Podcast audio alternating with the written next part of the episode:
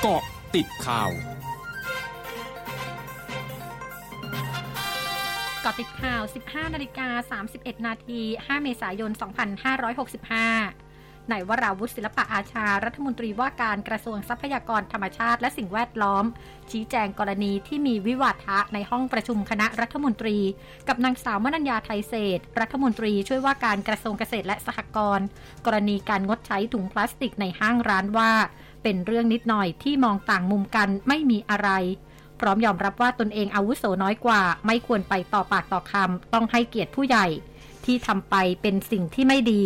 ซึ่งตนเองจะติดต่อไปขอโทษนางสาวมนัญญา และต้องขออภัยด้วยหากตอบอะไรไปแล้วทำให้ระคายเคืองใจ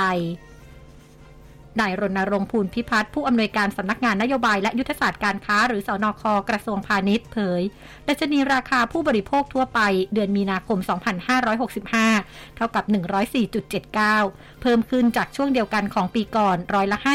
5.73 สูงสุดในรอบ 13 ปี นับจากปี 2551 โดยสาเหตุหลักที่ทำให้เงินเฟ้อเดือนมีนาคมสูงขึ้น มาจากสินค้าในกลุ่มพลังงานสูงขึ้น โดยเฉพาะน้ำมันเชื้อเพลิง ค่าไฟฟ้าและสินค้าประเภทอาหารที่ปรับตัวสูงขึ้น พร้อมคาดว่าแนวโน้มเงินเฟ้อในเดือนเมษายนจะสูงขึ้นต่อเนื่อง เพราะผลกระทบจากสถานการณ์สงครามเริ่มรุนแรงขึ้น การปรับเพิ่มขึ้นของก๊าซหุงต้มความผันผวนจากสถานการณ์ราคาน้ำมันตลาดโลก และต้นทุนสินค้าหลายรายการที่สูงขึ้น ทั้งนี้สนคได้ปรับประมาณการอัตราเงินเฟอ้อทั่วไปของปี 2565 ใหม่ เป็นอยู่ที่ร้อยละ 4-5 จากเดิมที่เคยคาดการไว้ที่ร้อยละ 0.7 ถึง 2.4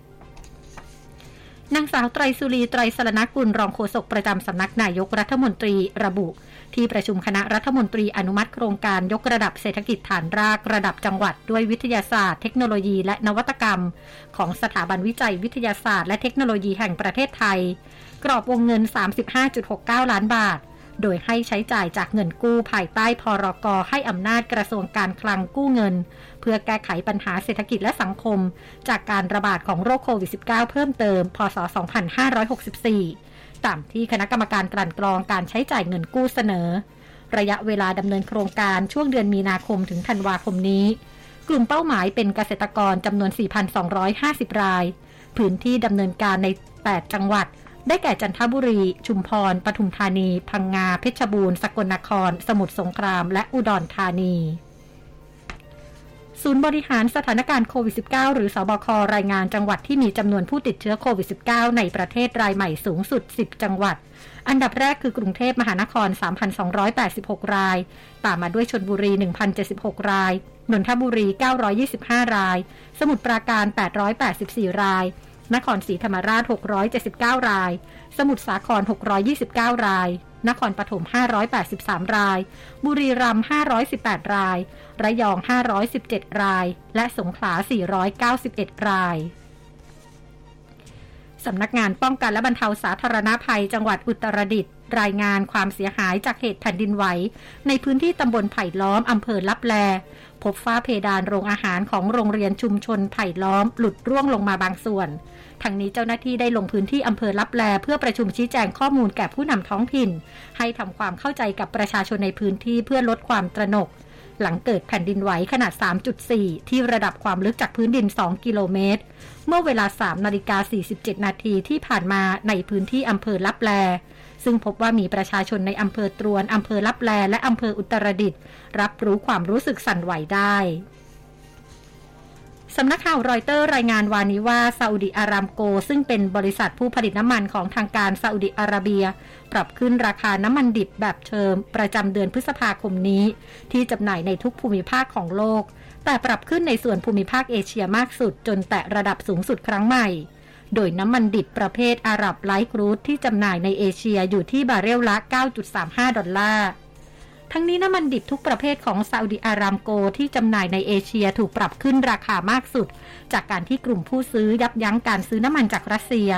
การออกมาตรการคว่ำบาตรต่อผู้ส่งออกน้ำมันดิบ และผลิตภัณฑ์อันดับหนึ่งของโลก ประกอบกับเกิดความขัดแย้งระหว่างรัสเซียกับยูเครน ช่วงนี้ไปเกาะติดเลือกตั้งผู้ว่ากทมค่ะ เอ็มคอดเจาะลึกเลือกตั้งผู้ว่ากทม นางสาวดารุณวันชันพิพัฒนชัย รองผู้อำนวยการศูนย์ฝ่ายการสื่อสารการเลือกตั้งผู้ว่าราชการกรุงเทพมหานคร และสกของพรรคประชาธิปัตย์เผยแผนการเดินหน้าหาเสียงเลือกตั้งผู้ว่ากทม และสกว่า ทางทีมงานจะช่วยกันทำงานด้านการสื่อสาร โดยจะเร่งสื่อสารหาเสียงกับกลุ่มวัยรุ่น ด้วยการใช้สื่อโซเชียลเป็นหลัก พร้อมกับลงพื้นที่ให้มากที่สุด มั่นใจนายสุชาชวีสุวรรณสวัสดิ์ผู้สมัครผู้ว่ากทม และผู้สมัครสกของพรรคจะได้รับความไว้วางใจจากประชาชนในการเลือกตั้งครั้งนี้ ช่วงนาคืบหน้าข่าวอาเซียนค่ะร้อยจุดห้าคืบหน้าอาเซียน นายนาดีมาการิมรัฐมนตรีกระทรวงศึกษาธิการวัฒนธรรมการวิจัยและเทคโนโลยีอินโดนีเซีย ปฏิเสธข้อเสนอของมาเลเซียที่เสนอให้ภาษาบาฮาซามาลายู หรือภาษามาเลย์ เป็นภาษาราชการที่สองของอาเซียน โดยระบุว่าภาษาบาฮาซา อินโดนีเซีย เป็นตัวเลือกที่ดีกว่า และถูกใช้มากสุดในเอเชียตะวันออกเฉียงใต้ รวมทั้งถูกใช้ในมากกว่า 47 ประเทศ ธนาคารโลกออกรายงานคาดการว่าเศรษฐกิจกัมพูชาจะขยายตัวร้อยละ 4.5 ในปี 2565 จากการฟื้นตัวภายในประเทศอย่างแข็งแกร่ง ด้วยการกลับมาดำเนินกิจกรรมทางเศรษฐกิจภายในประเทศ และการส่งออกสินค้าโภคภัณฑ์ทางการเกษตร ซึ่งความเคลื่อนไหวต่างๆ ที่กลับมานี้มาจากอัตราการฉีดวัคซีนโควิด -19 ที่อยู่ในระดับสูง ทางการกรุงโซลของเกาหลีใต้เผยวันนี้จะเพิ่มเส้นทางให้บริการรถโดยสารประจำทางช่วงกลางดึกในกรุงโซล เพื่อให้สอดคล้องกับการเริ่มกลับเข้าสู่การดำเนินชีวิตตามปกติ โดยรถโดยสารประจำทางที่ให้บริการเวลา 23 นาฬิกาถึง 6 นาฬิกา จะเพิ่มจาก 9 เส้นทางเป็น 14 เส้นทาง และจะมีรถโดยสารประจำทางให้บริการ 100 คัน ทั้งหมดคือเกาะติดข่าวในช่วงนี้ภัยดัญญางานสถินรายงานค่ะ